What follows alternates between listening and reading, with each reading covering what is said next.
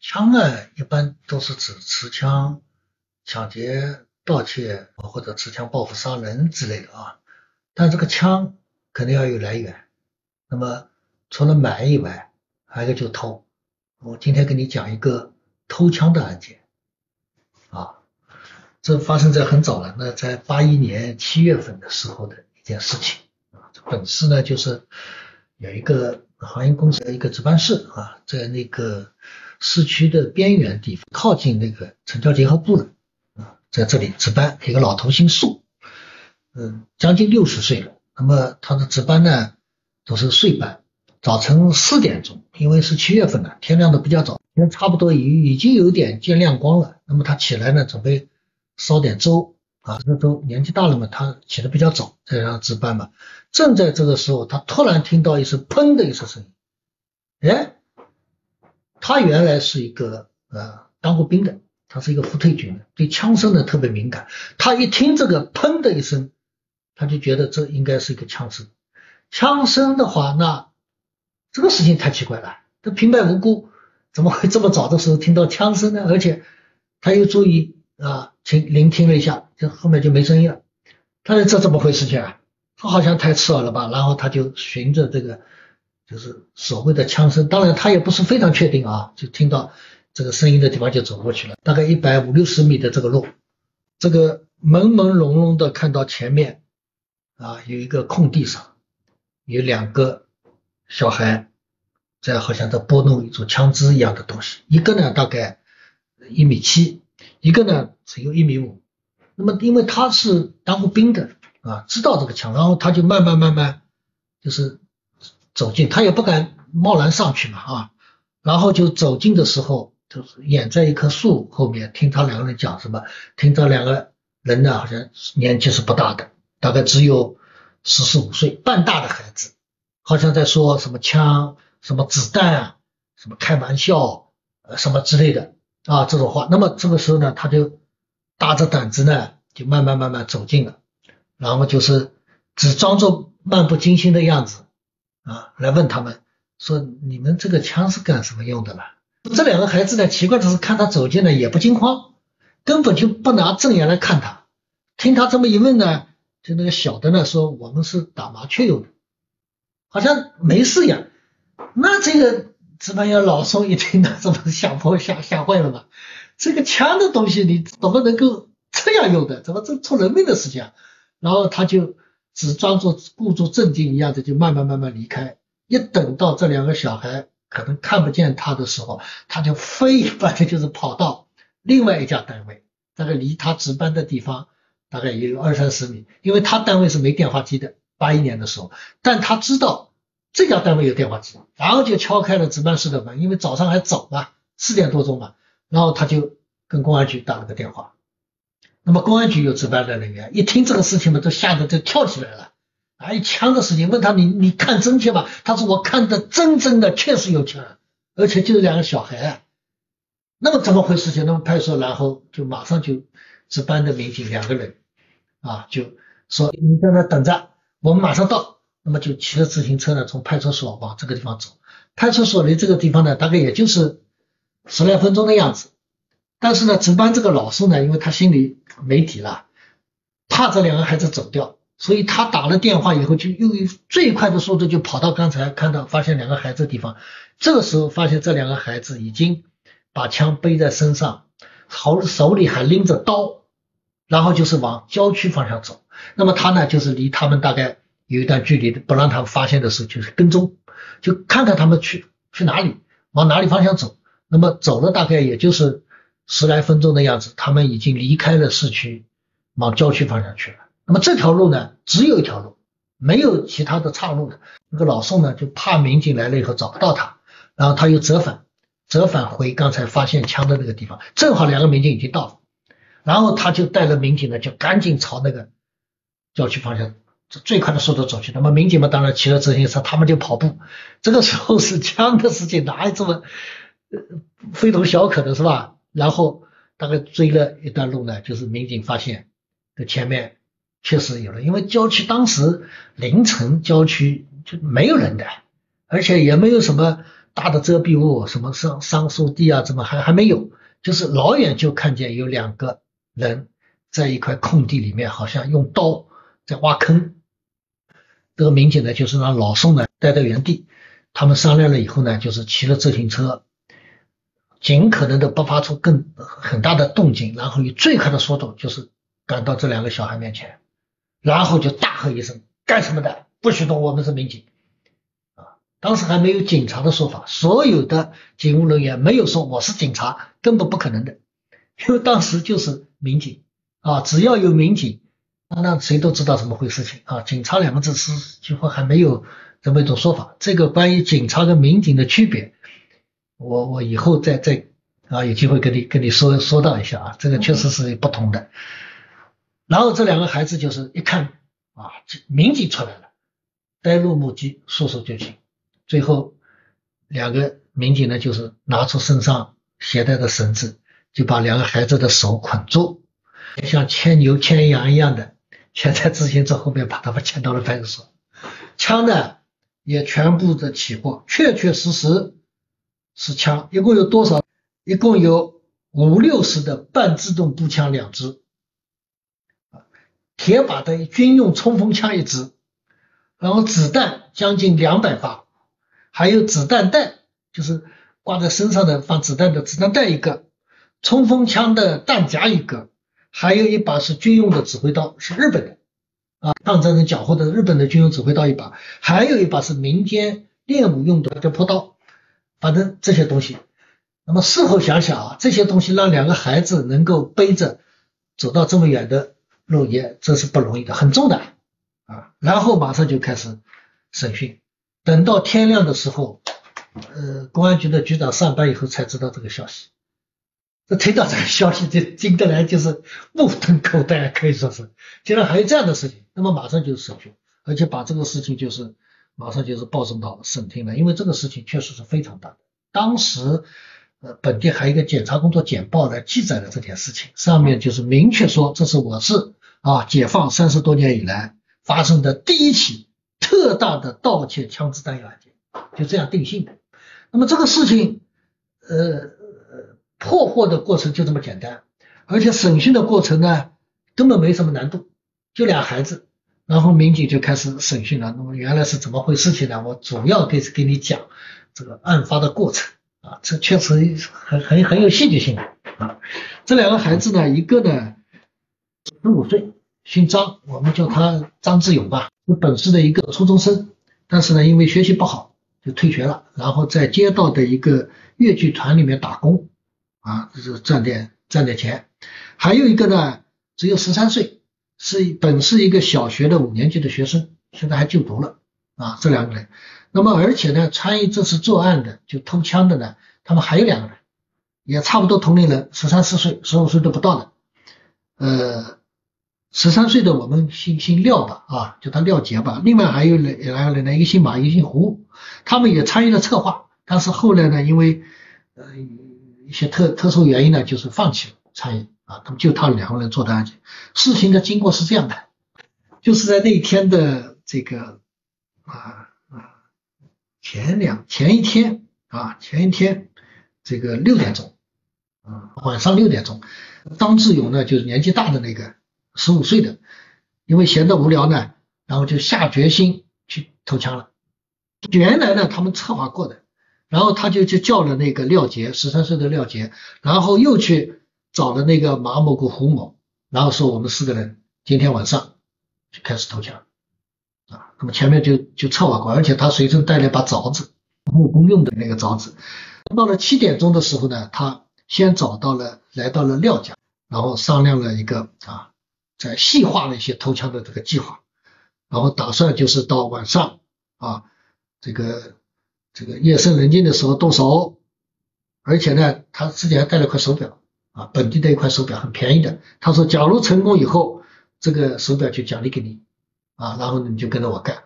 然后两个人呢就到街上来闲逛了，因为还要等嘛啊。到了晚上八点钟的时候，他们就去找到了马某跟胡某，但是不巧，马某跟胡某都不在家，两个人说是到外地的亲戚家去了，那么他感到很遗憾，只有两个人了，那没办法，对吧？既然已经定好了，那么就今天晚上我们就我们就实施算了啊。那么他们到哪里去偷枪呢？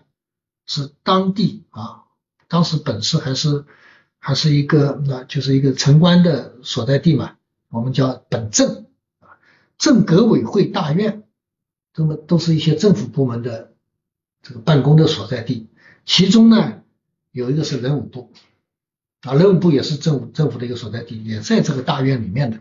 原来这个大院呢，是本地解放前啊，就是十九年以前是一个城隍庙，很大的一个城隍庙。解放的时候嘛，解放军就到了本地以后嘛，就是把这个地方征用了，一直到八一年还在这里办公。啊，那么他们就知道大院的值班室呢是一个老头，啊，我们平时都都都观察好了啊，老头。十二点以前会关门的，把大门关掉。那么他们呢，就是打算就溜门，就是把这个门呢，就是叫开，或者说从门上翻上去。因为以前的大门啊，上面顶呢是空的，但是呢，他们动了动呢，发现这个大门声音很大，稍微摇一摇，里面这个老汉，值班的老汉马上马上就谁呀？那么他就不敢动。那么这样一来嘛，怎怎么办呢？那么他们就开始绕绕到一个院墙的地方，这个地方呢，院墙有点破落。砖呢就是缺了两块，他这个呃姓张的呢，张志勇呢，他用脚踏在破败的地方，让廖杰呢就是让他垫一下脚呢，他用力一翻呢，就是能够到这个墙头的，哎，他觉得这个倒是蛮好啊，就能进去了。为什么他们要翻墙进去呢？因为他们这个知道啊，在这个大院里面的三楼是个弹药库，因为他们家附近就在。这个城隍庙的边上的，他平时呢，他还到院子里来过，而且看到一些解放军一些军人，其实人武部的这些民兵啊，当然也有现役的，就拿了枪就从这里出去打靶，他看到过的，就他们就从三楼上下来的。那么他想到时候我们去三楼去偷枪，他就就这么一个很简单的想法。然后那天晚上就是十二点到的时候，他就踏了踏着那个。那个围墙的破败的地方，然后就翻进去了。而且围墙上面呢，也没有这种什么碎玻璃、杂杂志、杂志这种就是防盗的设施。然后就上去了以后啊，这个因为廖杰呢，这个人比较矮，他还两个手在墙头上把廖杰就提溜上来，十五岁嘛，有点力气了。然后两个人就是上了围墙以后呢，就是慢慢慢慢的把手搭在围墙上，这个身体呢挂下来。然后这个围墙呢也不高。大概也就是两米左右，两米多一点。然后两个人呢又小，身子又轻，手一松，啪，跳在地上，没有发出多大的声响。值班的老头也不知道，而且这个翻墙进去的这个地点离值班室已经有一段有一段路了啊。那么两个人就进去，进去了以后嘛，直接上三楼，根本当时没有什么防盗门啊，什么防盗设施啊，直接就上了三楼。好了，找到了那家存放武器弹药的这个房间。啊，那么门呢？这个他知道用自己带的那把凿子呢，可能是没这么方便撬的。然后就是什么呢？就是用力用手肘啊，把这个玻璃窗给一下子给给撞破了。哐啷啷一声响嘛，又是十二点多，两个人是吓得要命，就随时随地就准备逃了。但是没想到过了一两分钟，什么动静都没有。那么他们就是。又看到走廊上呢，就三楼的走廊上有一张桌子，然后就把桌子就抬到这个窗边，啊，窗既然玻璃碎了嘛，这里面的插销一下子把他们从从外面把它提起来，窗打开，垫着这个桌子，然后就爬到了这个房间里去。一进房间嘛，当然他们是拿着一个手电筒的啊，这个就准备了一个手电筒，一照嘛，里面就是。全部都是枪支弹药，两个人就像这个刘姥姥进了大观园一样的。然后就是你拿一把枪，我拿一把刀，你拿这个子弹弹，我拿子呃子弹，就是在那里开始玩了。两个人一直玩了半个多小时在里面，就觉觉得太好玩了。这个枪嘛，对吧？都是那种电影里面看看、连环画里面看看的。今天都到老子手里了，那还不玩个痛快？半个多小时以后，突然两个人想起来，我们在什么地方玩？这吓得要命了，那赶紧的，那么这样来一趟不容易。我们先把那个呃里面的一个箱子看起来里面会不会有那种大炮啊或者机关枪这种，他们还看上这这种，因为一般的枪都玩过了嘛，啊，手枪啊步枪啊都玩过，然后用带的那把凿子把那个箱子凿开了，啊，凿开里面果然有半自动步枪跟那个冲锋枪，还有那种刀长刀，很长的刀啊。他们子弹是反正黄澄澄的，就是在这就是随便的捧啊，这像花生米一样的是吧？要多少有多少了。好了，那么这两个人看看这个也好啊，那个也喜欢，那 那到底拿什么呀？对吧？又这个自己知道也不可能拿太多，最后两个人又商量了半天，就是就拿了就刚才讲的那那那那那几把枪跟刀，因为这把刀呢就是这个太威风凛凛了啊。这个拿出去耀武扬威的话，可能比枪更直观一些吧，对吧？然后呢，就是，哎，看看这个挂在身上，估计要翻墙出去没这么容易。那么，要么两个人商量这样吧，我们既然已经进来了，还不如光明正大的从大门里面出去，因为大门从里面锁的嘛，一开不是就出去了嘛，是吧？别人也找不到，就孩子的想法嘛。那么，但是毕竟枪太重了，两个人就是拿了以后，还是从这个这个时候就光明正大从。从三楼的门里面出来，因为士兵领锁从里面锁着嘛，那里面就出来了。走到楼梯上，下到二楼，其实已经背不动了，就知道枪太沉了，这孩子们又小，又回到这个房间里去，把那个窗帘布卸下来，然后呢，把这些枪、刀、子弹、子弹袋呢，全部放在这个窗帘布里面，然后打了个结，两个人抬抬到下面。那么后来呢，这个这个时候已经有点累了。那么想想看，这个从大门里出去的话，可能没这么容易啊。万一被人发现的话，那就抓住不好。那么这样吧，还是想办法从进来的地方，然后就还是原路撤退。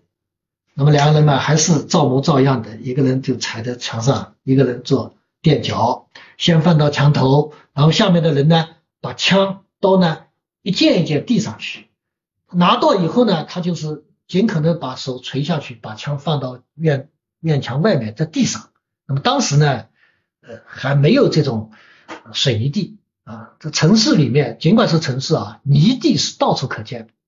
那么放在泥地呢，声音声响没有这么大。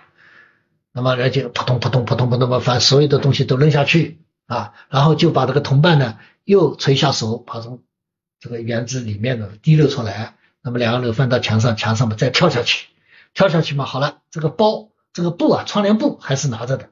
然后又把窗帘布呢，就是打个包，两个人又抬抬抬，所以抬到了就是那个这个宋老头值班老头宋老头发现那个地方，两个人实在是走不动了，太累了。那么说我们要不休休休息一下啊？休息了片刻了，两个人精神头又来了，迫不及待的把这个窗帘布打开以后嘛，开始那把那把日本的指挥刀先拿出来，开始劈路上的行道树啊，果然。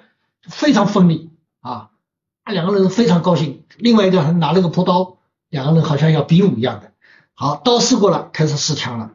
那么枪呢，到底怎么放呢？其实他们两个人也不知道怎么打，就是完全凭自己的想象，把子弹放到枪里面，然后拉了枪栓，对准了这个外面的一个房子啊，就是随便就是开了一枪，就砰一枪。所以这个声音就是那个宋老头四点钟听到的这个声音。等于说他们在这个人武部十二点翻墙进去城隍庙，去了人武部的三楼，然后玩枪玩了半个多小时，然后挑枪，挑枪出来以后又拿不动，又回去把窗帘布拿出来包裹，又翻墙出来，又走到这个地方，整整四个小时，哎，就是这么一个过程。那么民警就傻眼了啦，那么总要问了，你们偷枪的目的是到底是什么呢？这个必须要问了。好了，最后他们完全坦白交代，就是羡慕解放军拿枪很威风，而且呢，当时他们都看过美国的《加里森敢死队》这本电视连续剧。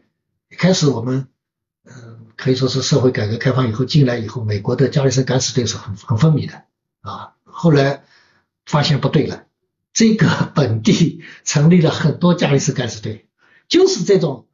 十三四岁、十五六岁的少年，啊，他们也好像呃要要准备干一件大事件啊，而且呢还写了一些计计划。我刚才说的就是那个张某、廖某跟前面的马某、胡某四个人都是这个年纪，而且呢，呃，也是平时在一起玩的话，就是成立了一个本市驾驶的家里森敢死队 A 一啊，还是这么一个什么的。然后呢，他们自己用这个笔啊，在画了那个这种证件啊，你们是上校，我们是是上尉啊，这么谁嘛是好像好像指挥的人员。然后我们呢，计划呢到美国去干什么？到英国去干什么？当然要有枪，所以这个枪呢必须要有的。那没有加里森敢死队没枪的啊，那么这个枪呢必须要有。好，就想起本市的那个人物部的枪，就是这么一个一个作案的动机啊。然后他们，我记得我还看到过，就当时的他们这个证件上面是写了歪歪扭扭，就是工作证，下面还有什么独立。啊，还有什么编号、姓名、出生年月、职务都都有的啊。好了，就这么回事情。那么这种事情怎么办？公安这是什么事情都遇得到。那么第二天天总要天亮了了，对吧？那么孩子不回来嘛，父母不是要找的吗？然后就是根据程序，就是通知了他们的家属啊，告诉他们的孩子，就是有了这么个事情，两个人家的。父母就听到儿子偷枪，就吓得腿都软的。